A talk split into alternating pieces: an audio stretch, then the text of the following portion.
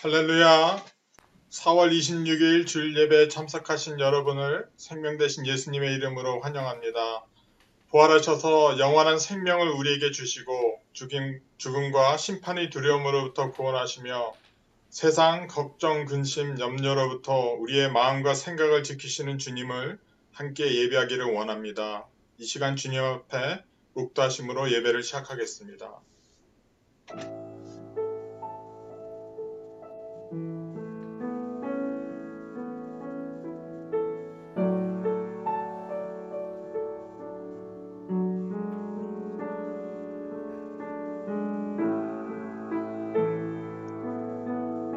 그러므로 이제 그리스도 예수 안에 있는 자에게는 결코 정죄함이 없나니 이는 그리스도 예수 안에 있는 생명의 성령의 법이 죄와 사망의 법에서 너희를 해방하였습니다.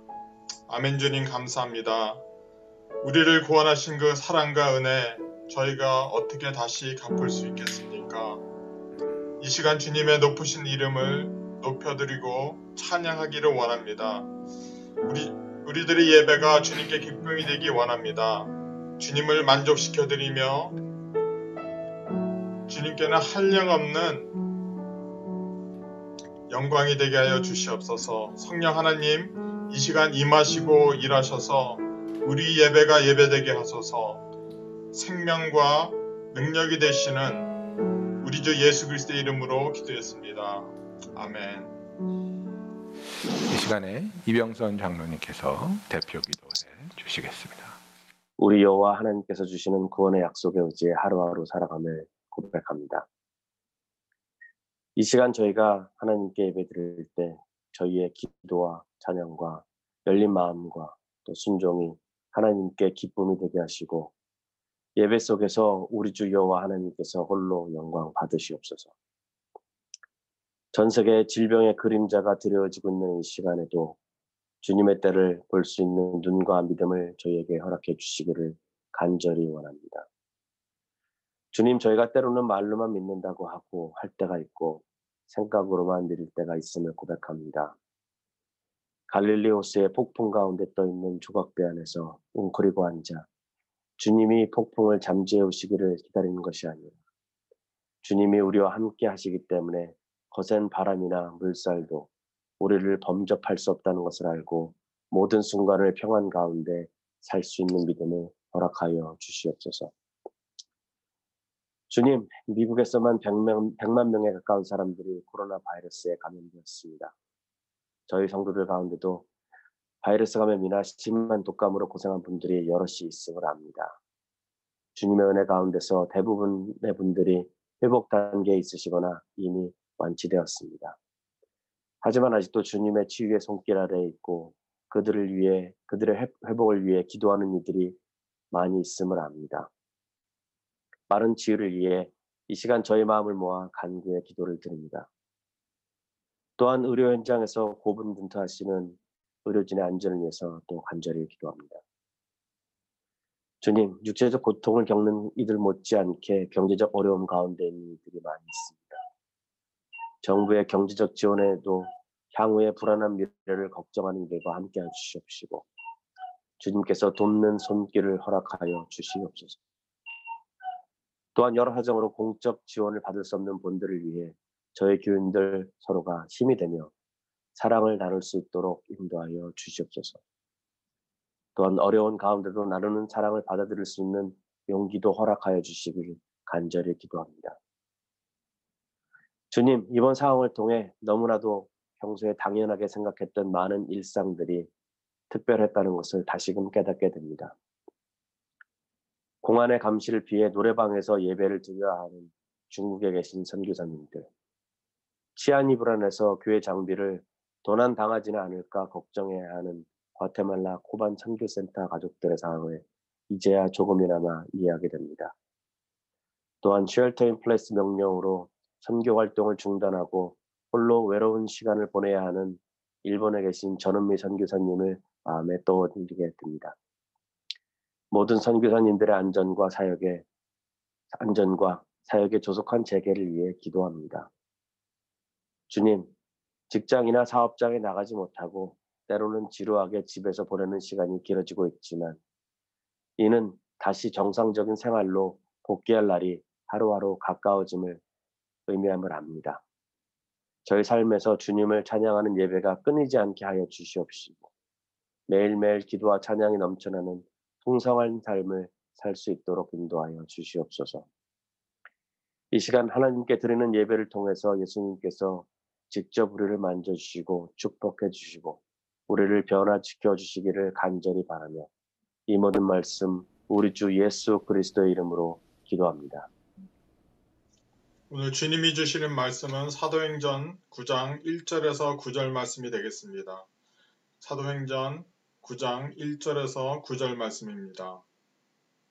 사울이 주의 제자들에 대하여 여전히 위협과 살기가 등등하여 대제사장에게 가서 담에색 여러 회당에 가져갈 공문을 청하니 이는 만일 그 도를 따르는 사람을 만나면 남녀를 막론하고 결박하여 예루살렘으로 잡아오려 함이라. 사울이 길을 가다가 다메섹에 가까이 이르더니 호련히 하늘로부터 빛이 그를 둘러 비추는지라.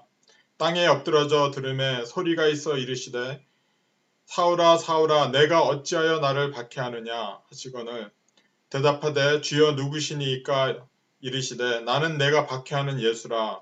너는 일어나 시내로 들어가라.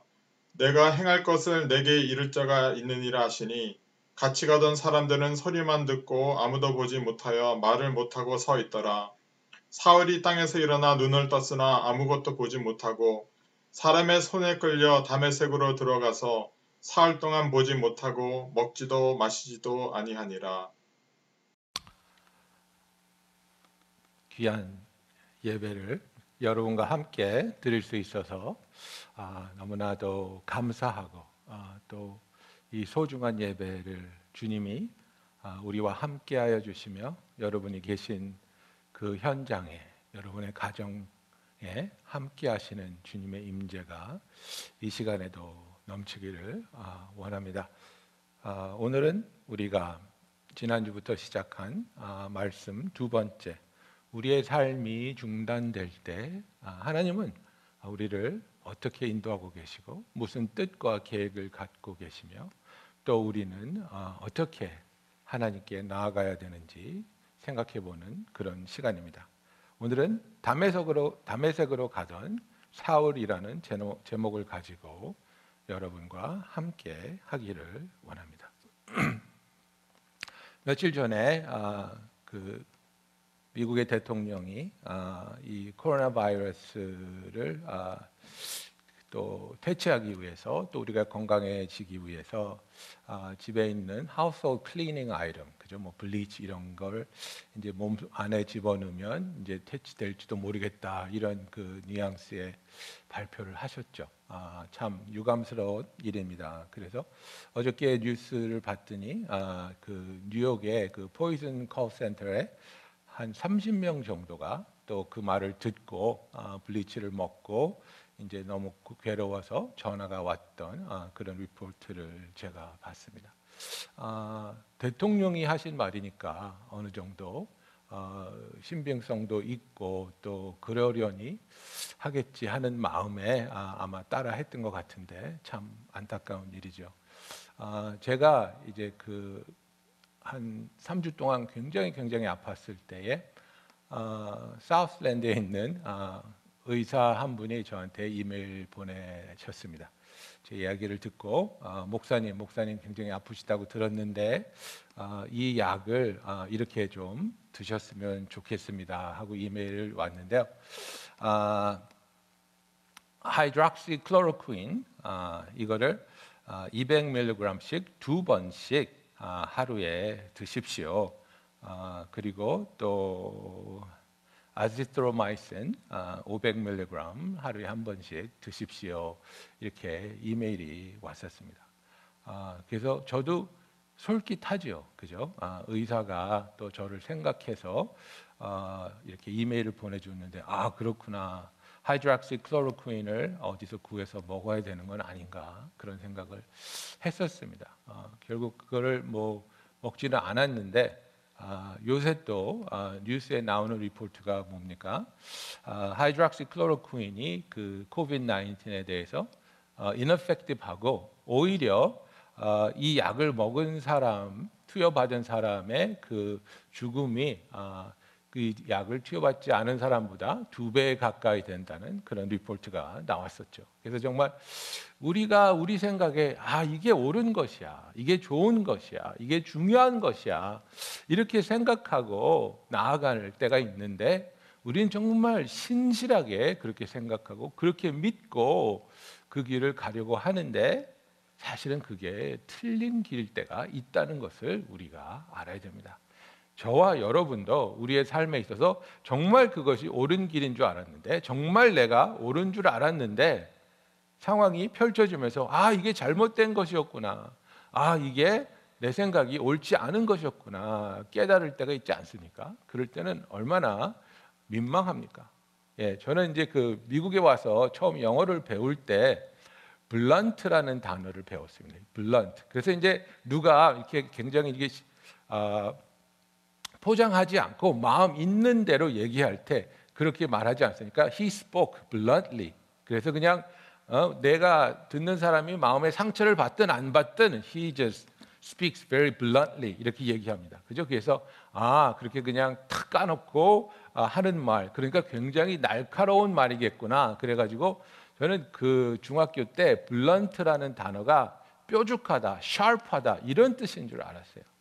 근데 이제 그 이 blunt라는 단어를 다른데 적용하면 이제 뭐 blunt object, blunt knife 이렇게 되면 굉장히 뭉뚝하고 날이 서지 않은 둔한 것을 말하는 거거든요.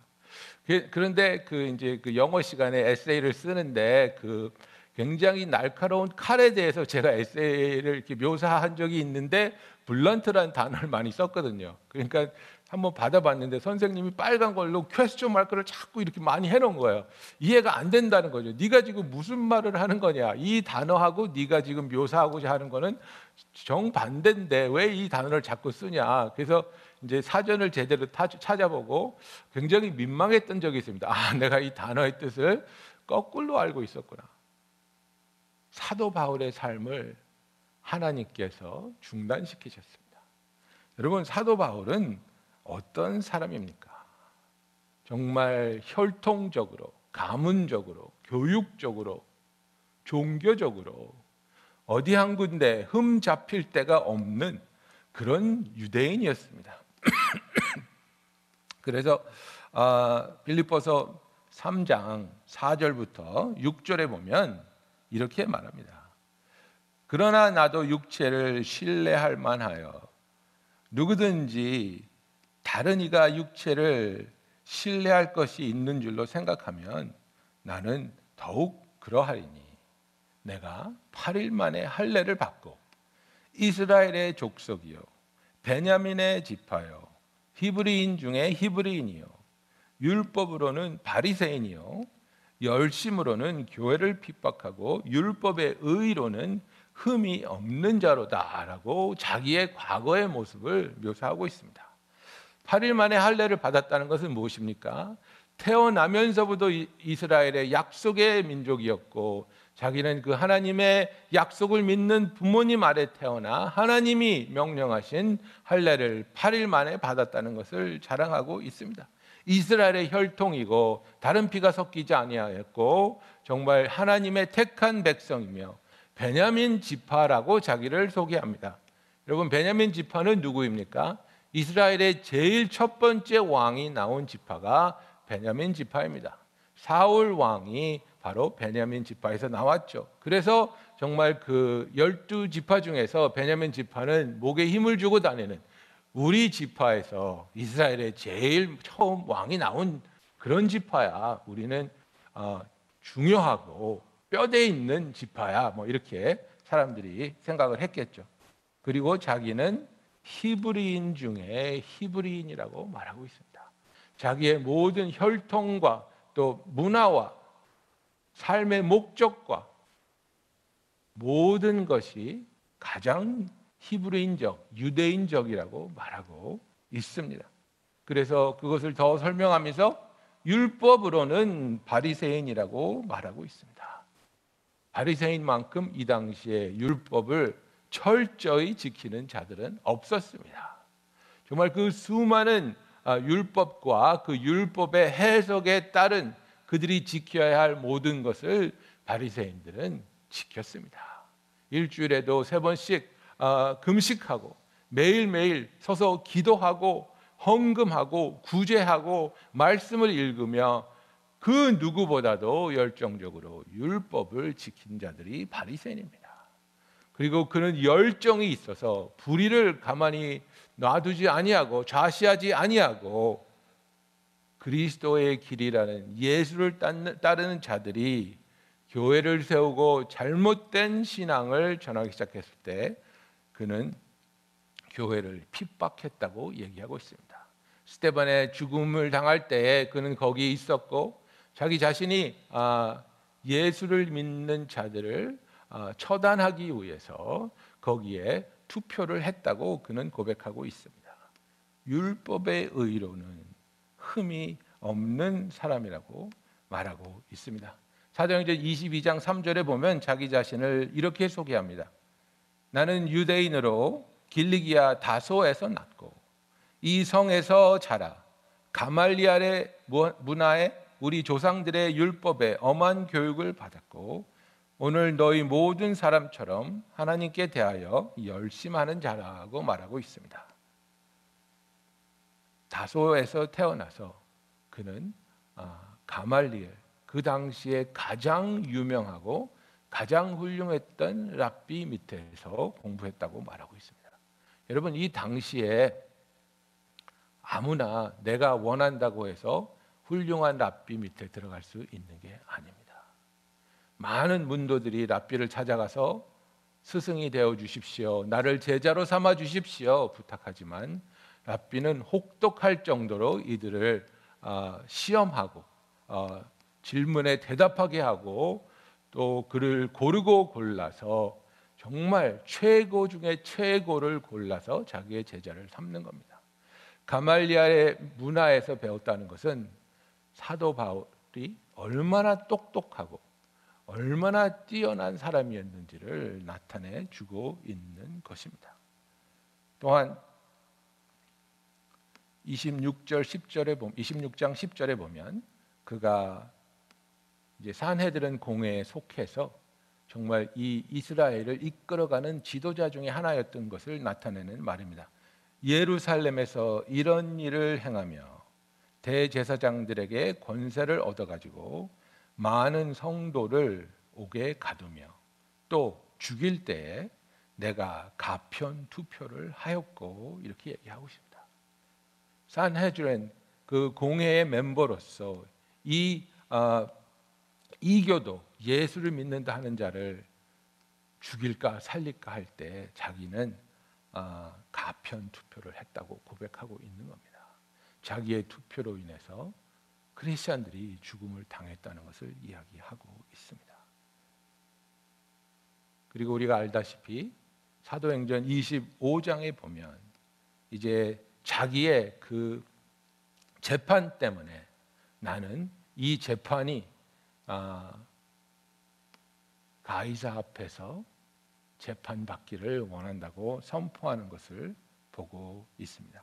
그래서 11절에 보면 만일 내가 불의를 행하여 무슨 사죄를 범하였으면 죽기를 사양치 아니할 것이나 만일 이 사람들의 나를 송사하는 것이 다 사실이면 사실이 아니면 누구든지 나를 그들에게 내어줄 수 없삼나이다.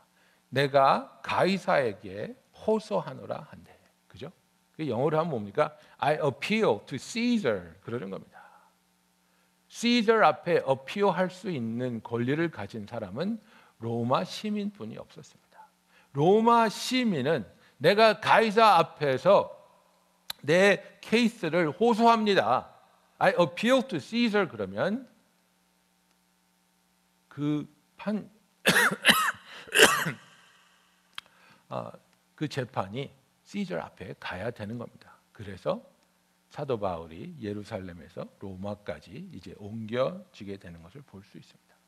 그래서 정말 그의 혈통이나 그의 가문이나 그의 학식이나 그의 종교적인 깨끗함이나 뭐 열심 어떤 것을 봐도 사도 바울은 세상 사람들이 보기에 훌륭하고 흠이 없고 모든 것을 가진 자였고 모든 것을 할 수 있으며 모든 것을 하고 있었던 사람입니다.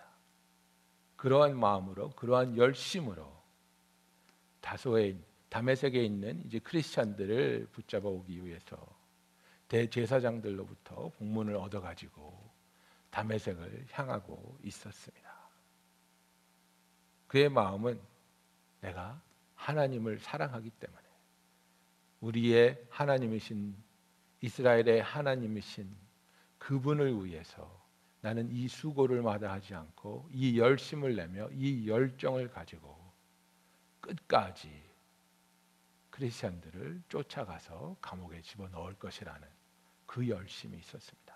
신실한 마음이었습니다. 여러분 그러나 잠언 14장 12절에 보면 이런 말씀이 있습니다. 잠언 14장 12절에 어떤 길은 사람이 보기에 바르나 필경은 사망의 길이니라고 말하고 있습니다.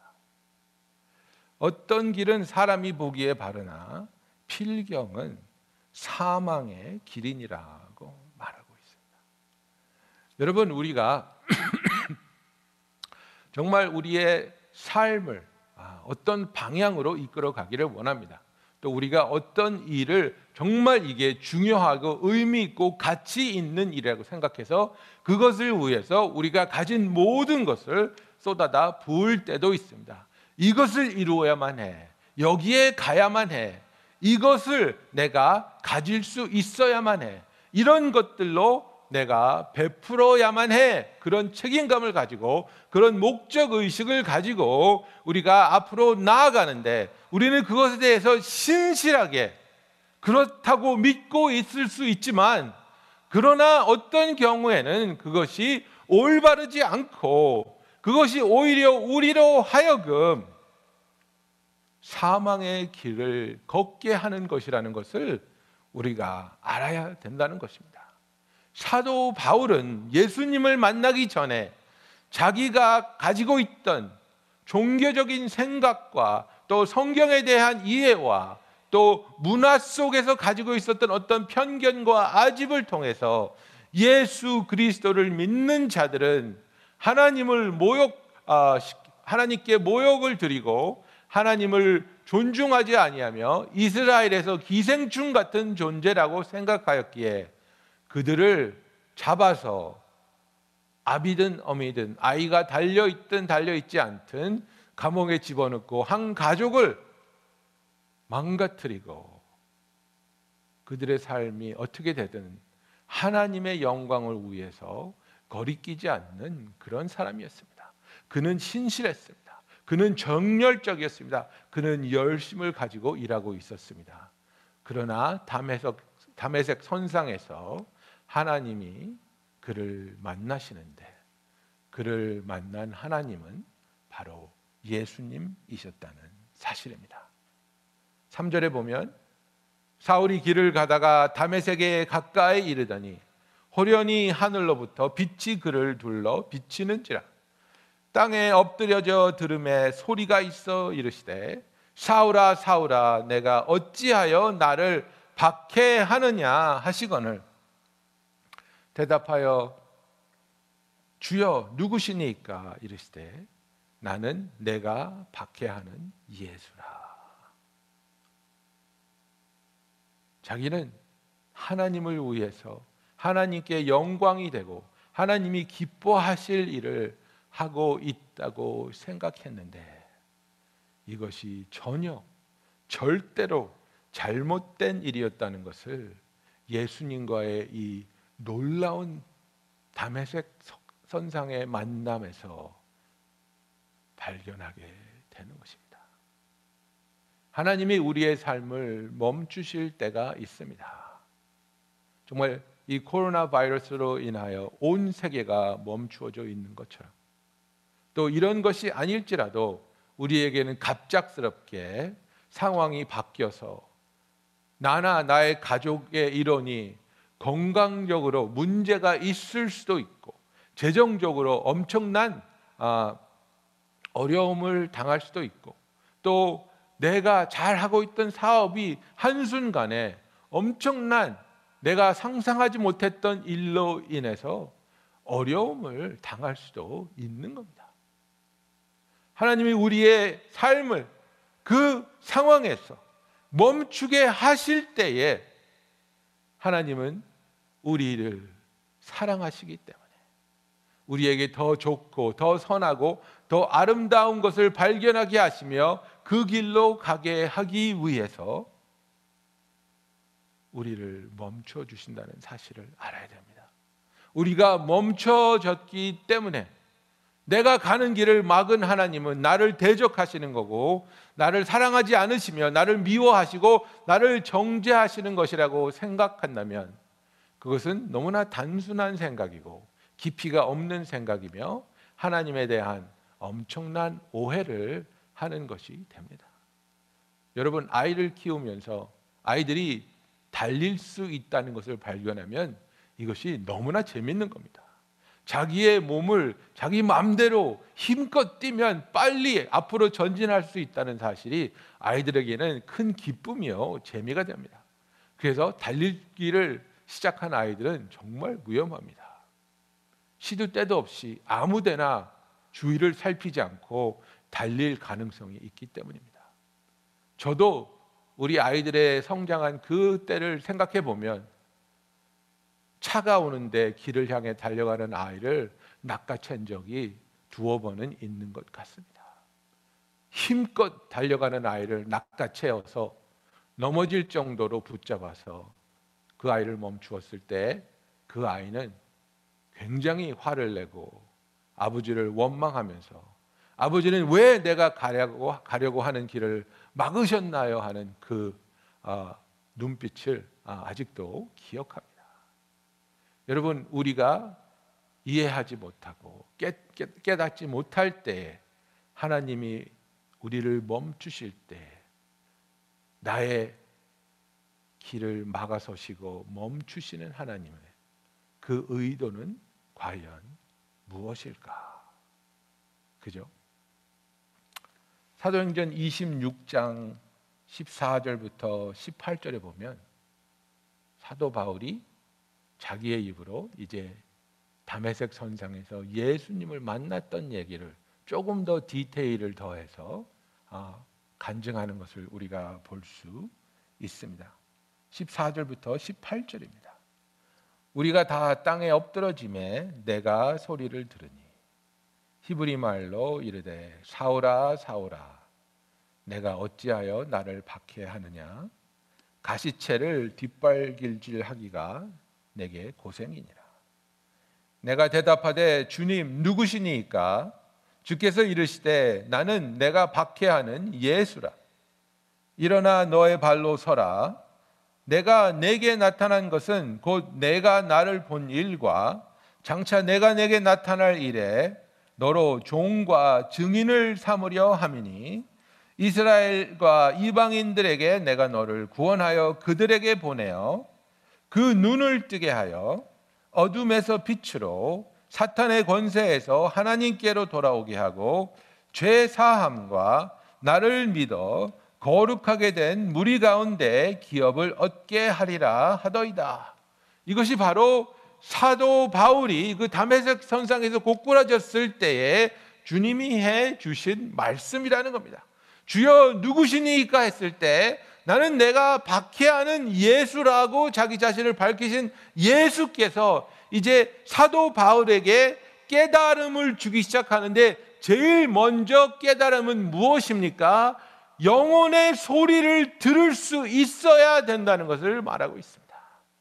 여러분, 우리가 육적인 사람이 되어서 정말 세상에 보이는 것, 세상이 나에게 유혹하는 것, 다른 사람들이 이루고 가진 것, 그런 것들만을 향해 나갈 수 있습니다. 이것이 행복한 길이고, 이것이 자식을 위하는 길이고, 이것이 성공하는 길이라고 착각할 수 있습니다. 사도 바울도 그 육적인 사람으로서 종교적인 열심을 가지고 믿는 자들을 핍박하고 그것이 하나님을 위하는 일이라고 생각하고 그렇게 주장하면서 그런 열심을 내었는데 그것에 대해서 대하여 예수님이 뭐라고 말씀하십니까?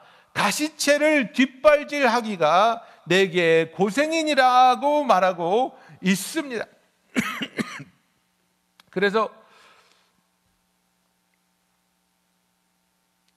여러분 사도 바울이 하나님이 그 양심에 그 영혼에 그가 하는 일이 올바른 일이 아니고 선한 길이 아니며 하나님이 기뻐하지 않는 길이라는 생각을 깨달음을 이미 주셨다는 것을 알 수 있습니다. 그래서 그것이 무엇입니까? 가시채를 뒷발질하기가 내게 고생이라는 말씀입니다. 여러분 이 가시채는 무엇입니까? 이스라엘에서 땅을 갈 때 소 두 마리에 이제 멍해를 하고 뒤에서 농부가 이 소를 가이드하는데 소가 이 일을 하기 싫을 때에 멈춰서거나 뒷발길질 할 때 있습니다. 그러면 그 뾰족한 갈고리 같은 것이 있는데 이것을 가시채라고 하는 겁니다. 그래서 그 뾰족한 것을 향해 뒷발길질을 하면은 소는 자기가 원하는 것을 이루는 것이 아니라 자기에게 고통을 주고 상처를 주는 일이 되는 것입니다. 지금 사울에게 예수님이 무슨 말씀을 하고 있는 것입니까? 너는 네 영혼에 있는 그 울림의 소리를 들을 줄 알아야 된다는 겁니다. 여러분, 우리의 삶에 있어서 우리가 우리 자신을 컨벤스하고 우리 자신에게 이 길만이 살 길이야. 이 길만이 내가 갈 길이야. 이 길만을 나는 가야 해라고 주장할 때가 있습니다. 그죠? 어떤 때가 있습니까? 나는 꼭 이 사람하고 결혼해야 돼. 나는 꼭 이 직장을 가야 돼. 내 자식은 꼭 이 대학교를 가야 되고 뭐 이런 것들이 있지 않습니까? 이런 길이 아니면 안 돼. 이런 길이 아니면 만족할 수 없어. 이런 길이 아니면 기뻐할 수 없어라고 우리 자신을 우리가 컨빈스 시키고 이 길이라고 밀고 나아갈 때가 있습니다. 그런데 그 와중에 하나님께서 말씀하시는 겁니다. 성령님께서 우리에게 감동을 주시는 겁니다. 과연 그 길이 최선의 길일까? 과연 그 길이 하나님께 영광 돌리는 길일까? 과연 그것만이 하나님이 기뻐하시는 길이고 너를 향한 그분의 뜻일까? 사도 바울도 보았겠죠. 스테반이 돌에 맞아 죽으면서까지 하나님을 찬양하고 천사 같은 모습으로 순교하던 그 사람의 생각으로는 믿을 수 없는 순교의 순간을 보면서 깨달음이 있지 않았겠습니까? 다른 성도들이 감옥에 붙잡혀 가면서 예수님을 부인하지 않고 믿음을 지키는 것을 보면서 그의 마음이 흔들리지 않았겠습니까? 우리의 삶에 있어서 하나님은 우리가 잘못된 길을 갈 때 하나님이 원하시는 하나님이 함께 하실 수 있는 하나님이 축복하실 수 있는 길로 갈 수 있도록 우리의 마음에 흔들림을 울림을 허락하시고 그 영혼 속에서 들리는 하나님의 음성에 귀 기울이기를 원하신다는 사실입니다. 두 번째 무엇입니까? 하나님이 나를 멈출 때, 하나님이 내 길을 막을 때에 하나님은 나를 대적하시는 겁니까? 하나님은 나를 정죄하시고 나를 벌 주시고 나를 미워하시는 것입니까? 여러분 사도행전 26장 14절부터 18절까지 제가 읽었는데요. 거기서 한 단어라도 예수님께서 예수 사, 사울을 미워하시고 정죄하시고 공격하시고 실망스러워 하시는 단어를 발견하셨습니까? 주님 누구시니까? 주께서 이르시되 나는 내가 박해하는 예수라. 일어나 너의 발로 서라. 내가 내게 나타난 것은 곧 내가 나를 본 일과 장차 내가 내게 나타낼 일에 너로 종과 증인을 삼으려 함이니 이스라엘과 이방인들에게서 내가 너를 구원하며 그들에게 보내며 그 눈을 뜨게 하여 어둠에서 빛으로 사탄의 권세에서 하나님께로 돌아오게 하고 죄 사함과 나를 믿어 거룩하게 된 무리 가운데서 기업을 얻게 하리라 하더이다. 단 한마디도 사울을 향한 미움이나 정죄나 분노가 있지 않습니다. 예수님이 담에색 선상에서 사울을 만난 이유는 요 녀석 네가 누군데 감히 내가 사랑하는 성도들을 붙잡아 감옥에 넣으려고 하느냐? 너 한 좀 한번 맛 좀 봐라. 이게 아니었다는 겁니다.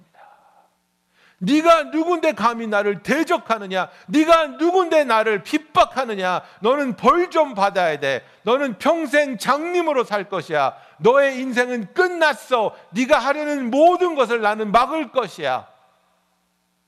여러분 이것이 절대로 사울을 향한 저와 여러분을 향한 하나님의 뜻이 아니라는 사실을 알아야 합니다.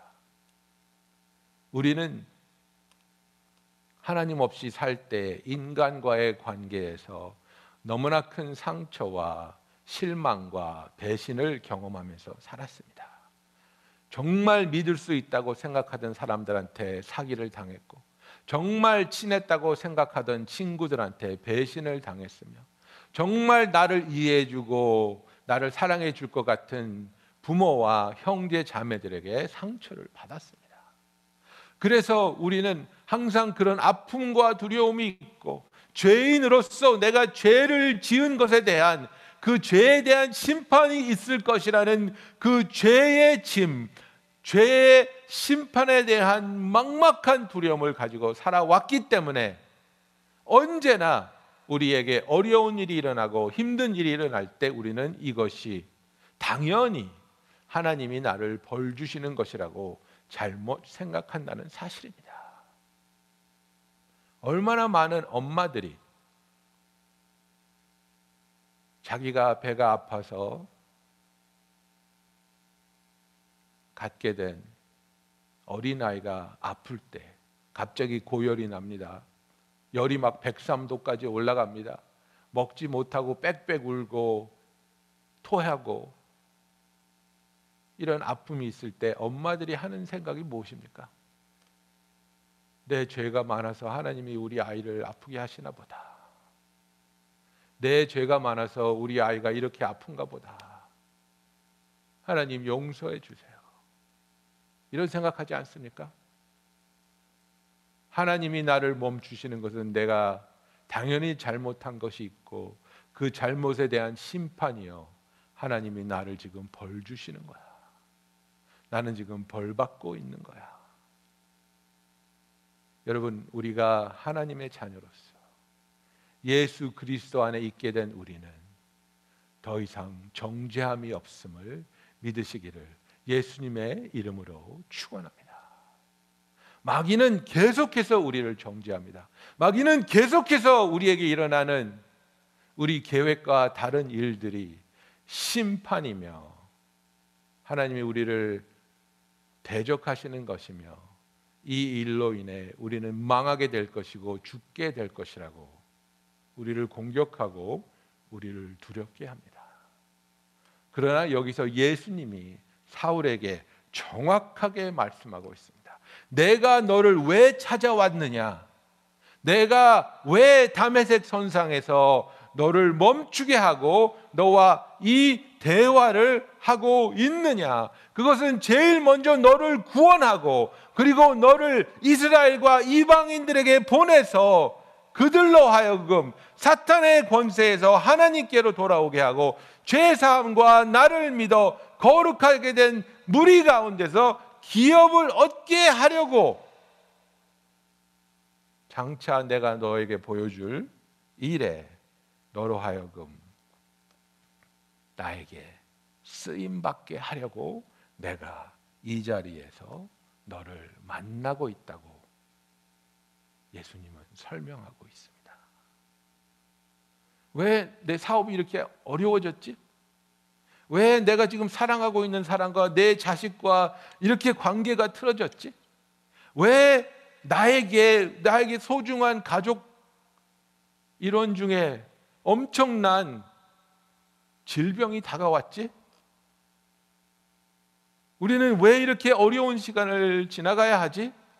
하나님이 심판하시는 건가? 내 죄가 다 용서받지 못했는 것인가? 내가 알지 못해서 기억하지 못해서 회개하지 못한 죄를 가지고 하나님이 나를 미워하고 계시는 건가?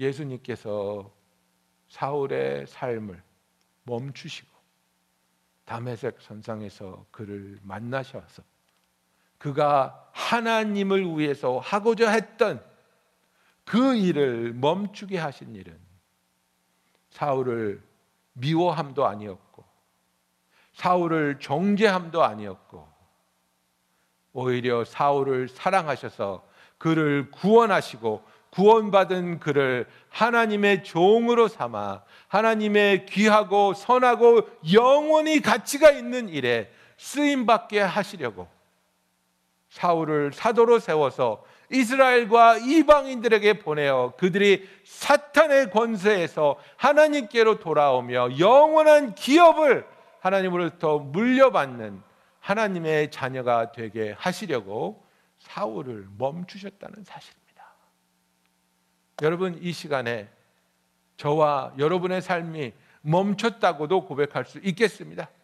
우리 중에는 사업이 완전히 멈추신 분도 있습니다. 우리 중에는 직장에서 해고당한 분도 있습니다. 우리 중에는 경제적으로 건강적으로 관계 속에서 너무나 큰 어려움과 아픔을 겪고 있는 분도 계십니다. 내가 얼마나 노력했는데, 내가 얼마나 열심히 투자했는데, 이 관계에, 이 사업에, 이 건강에, 이 삶에 내가 얼마나 열심히 했는데 하나님이 이것을 막아서는 것일까? 그 이유는 하나님이 저와 여러분을 사랑하시며 우리에게 더 의미 있고 더 가치 있고 영원한 것을 주기 위해서 참된 기쁨과 참된 만족과 우리의 삶을 통해 하나님께서 신실한 영광을 받기 원하셔서 우리를 담에색 선상에서 멈추어 주시고 만나 주시며 우리가 마땅히 해야 할 일에 대해서 말씀해 주기를 원하신다는 사실입니다. 여러분, 우리가 그런 얘기 지금 많이 하죠. 아, 이건 언제 끝나지? 언제 우리가 나돌아다닐 수 있지? 제가 어저께 오후 3시쯤 아, 아, 이제 제가 이렇게 교회에 와서 다시 설교를 하지 않습니까? 그래서 이제 그 비데오랑 뭐 라이딩 이런 걸 좀 조절을 하느라고 오후 3시쯤 어, 교회에 왔었는데요. 아, 날씨가 너무 좋은 거예요. 어저께 정말 wonderful, beautiful day. 그죠? 막 날씨 좋고 아, 따뜻하고 춥지 않고 화창하고 정말 너무너무 아름다운 날이었어요. 막 속상하더라고요. 아, 이렇게 좋은 날 아이들 데리고 산이라도 갈 수 있으면 얼마나 좋을까. 짧지만 등산도 좀 하고 피크닉도 하고 이 아름다운 날씨를 즐길 수 있으면 얼마나 좋을까. 근데 그럴 수 없지 않습니까? 마스크 쓰고 빨리 교회 와서 조절하고 또 마스크 쓰고 빨리 아, RNC로 돌아가면서 아 이게 언제 끝나지? 도대체 이게 언제 끝나는 거야? 우리는 언제 돌아다닐 수 있고 언제 일을 할 수 있고 언제 사업할 수 있고 언제 친구들을 만날 수 있을까? 그런 생각을 하면서 이 코로나 바이러스 때문에 멈춰지게 된 우리의 삶을 싫어하고 원망할 수 있습니다. 여러분 그러나 이 멈춤의 시간을 비호하지 마십시오. 이 멈춤의 시간을 낭비하지도 마십시오. 이 멈춤의 시간 속에서 주님은 우리에게 놀라운 것을 보여주기 원하십니다.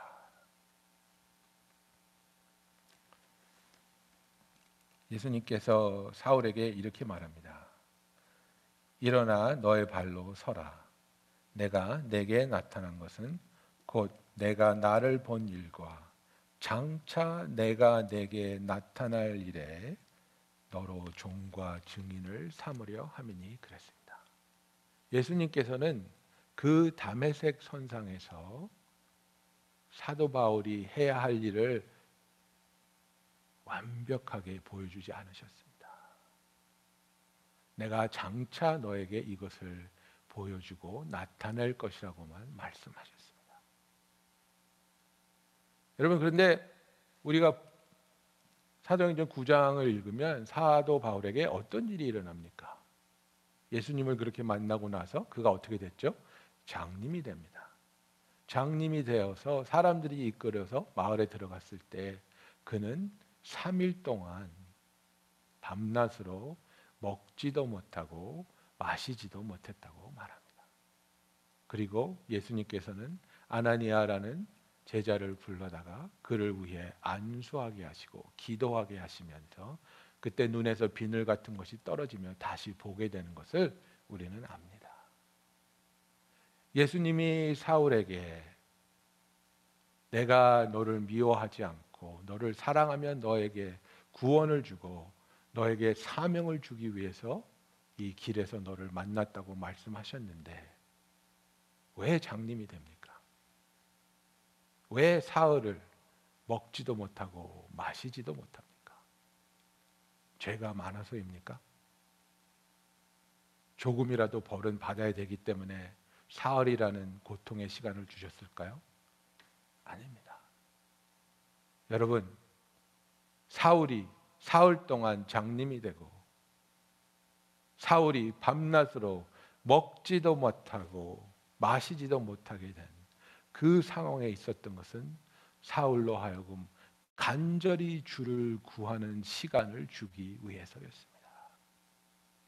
지식으로만 하나님을 아는 것이 아니라 이제는 예수님을 진정으로 개인적으로 만나며 그 사랑을 체험하고 그 사랑을 깨닫고 그 예수 그리스도의 보혈의 공로로 말미암아 자기의 죄가 죄 사함을 받은 것을 경험하며 하나님 안에서 구속되고 자유함을 얻는 것을 체험하는 하나님과의 만남의 시간, 하나님을 구하는 시간, 세상의 모든 것을 끊어버리고 세상을 향한 나의 귀와 나의 눈과 나의 입과 나의 손과 발을 다 끊어버리고 오직 하나님께만 내 자신을 드리고 오직 예수님께만 나의 모든 관심을 드려 주님이 말씀하시며 주님이 인도하심을 받을 수 있기 위해서 사울에게는 이 시간이 주어졌고 또 이후에 그는 3년 동안 아라비아로 가서 사막에서 주님과 엄청난 교제의 시간을 갖습니다.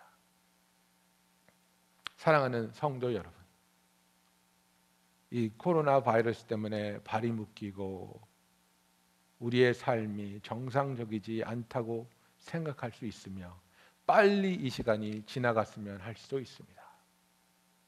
그러나 오히려 이 시간이 저와 여러분에게 사울이 장님된 사울이 금식하고 예수님을 구한 그 은혜의 시간이 되기를 예수님의 이름으로 축원합니다. 이 시간을 통해 주님께 더욱 더 가까이 나가며 이 시간에 더욱더 주님의 말씀을 사모하며 이 시간에 더욱더 성령님의 인도하심을 구하여 내가 정말 하나님의 아들로서 하나님의 딸로서 내 마음속에 있는 응어리진 아픔, 두려움, 해결되지 않는 나의 어떤 노력으로도 가능성이 보이지 않는 그런 문제들 하나님께 내어 드리고 하나님 나는 이런 것들이 해결되고 이런 것들을 이룰 때 행복할 수 있다고 생각했는데 그게 아니라 지금 이 시간에 나에게 예수님을 주시옵소서. 예수님을 만나게 하여 주시옵소서. 지금 이 시간에 나에게 가장 큰 해답이요, 가장 큰 기쁨이요, 가장 큰 소망이요, 가장 큰 축복은 예수님이라는 것을 알게 하여 주시고 담에색 선상에서 그를 멈추시고 그를 만나 주신 예수님이 내가 지금 멈춰진 이 시간에서 예수님께서 나를 찾아와 주시며 나타내 주시며 만나 주시고 말씀하여 주시옵소서. 우리 기도합니다. 이 시간에 아, 정말 마음을 열고 우리 다 같이 여러분의 마이크를 열고 한 목소리로 주님께 이 멈춤의 시간에 주를 만나게 하여 주시옵소서 기도하겠습니다. 사랑의 주님, 우리의 삶에 예상치 않고 계획지 않았던 정체가 일어날 때, 멈춤이 있을 때, 하나님을 미워하고 원망하며 내 자신을 정죄하고 내 자신을 원망했던 우리를 하나님 앞에 고백하며 내어 드립니다. 담에색 선상에서 사울을 만난 그 예수님을 기억하며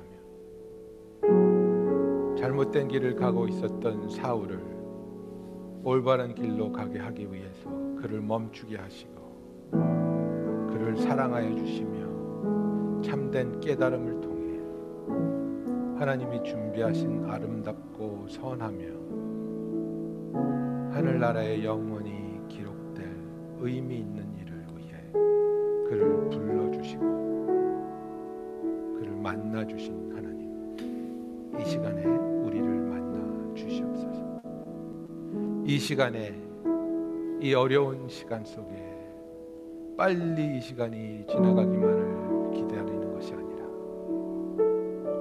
이것이 우리의 금식이 되게 하시고 우리의 기도가 되게 하시며 주님과의 교제의 시간이 되게 하여 주시고 이 멈춤의 시간 속에서 주님을 더욱더 뜨겁게 더욱더 새롭게 더욱더 신실하고 간절하게 만날 수 있는 은혜가 있게 하여 주시옵소서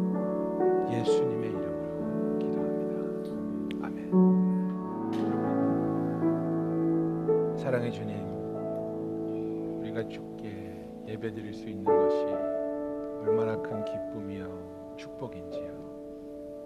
우리가 오늘도 주께 예배드리며 우리의 마음과 또 우리의 고백과 또 우리의 물질도 주님께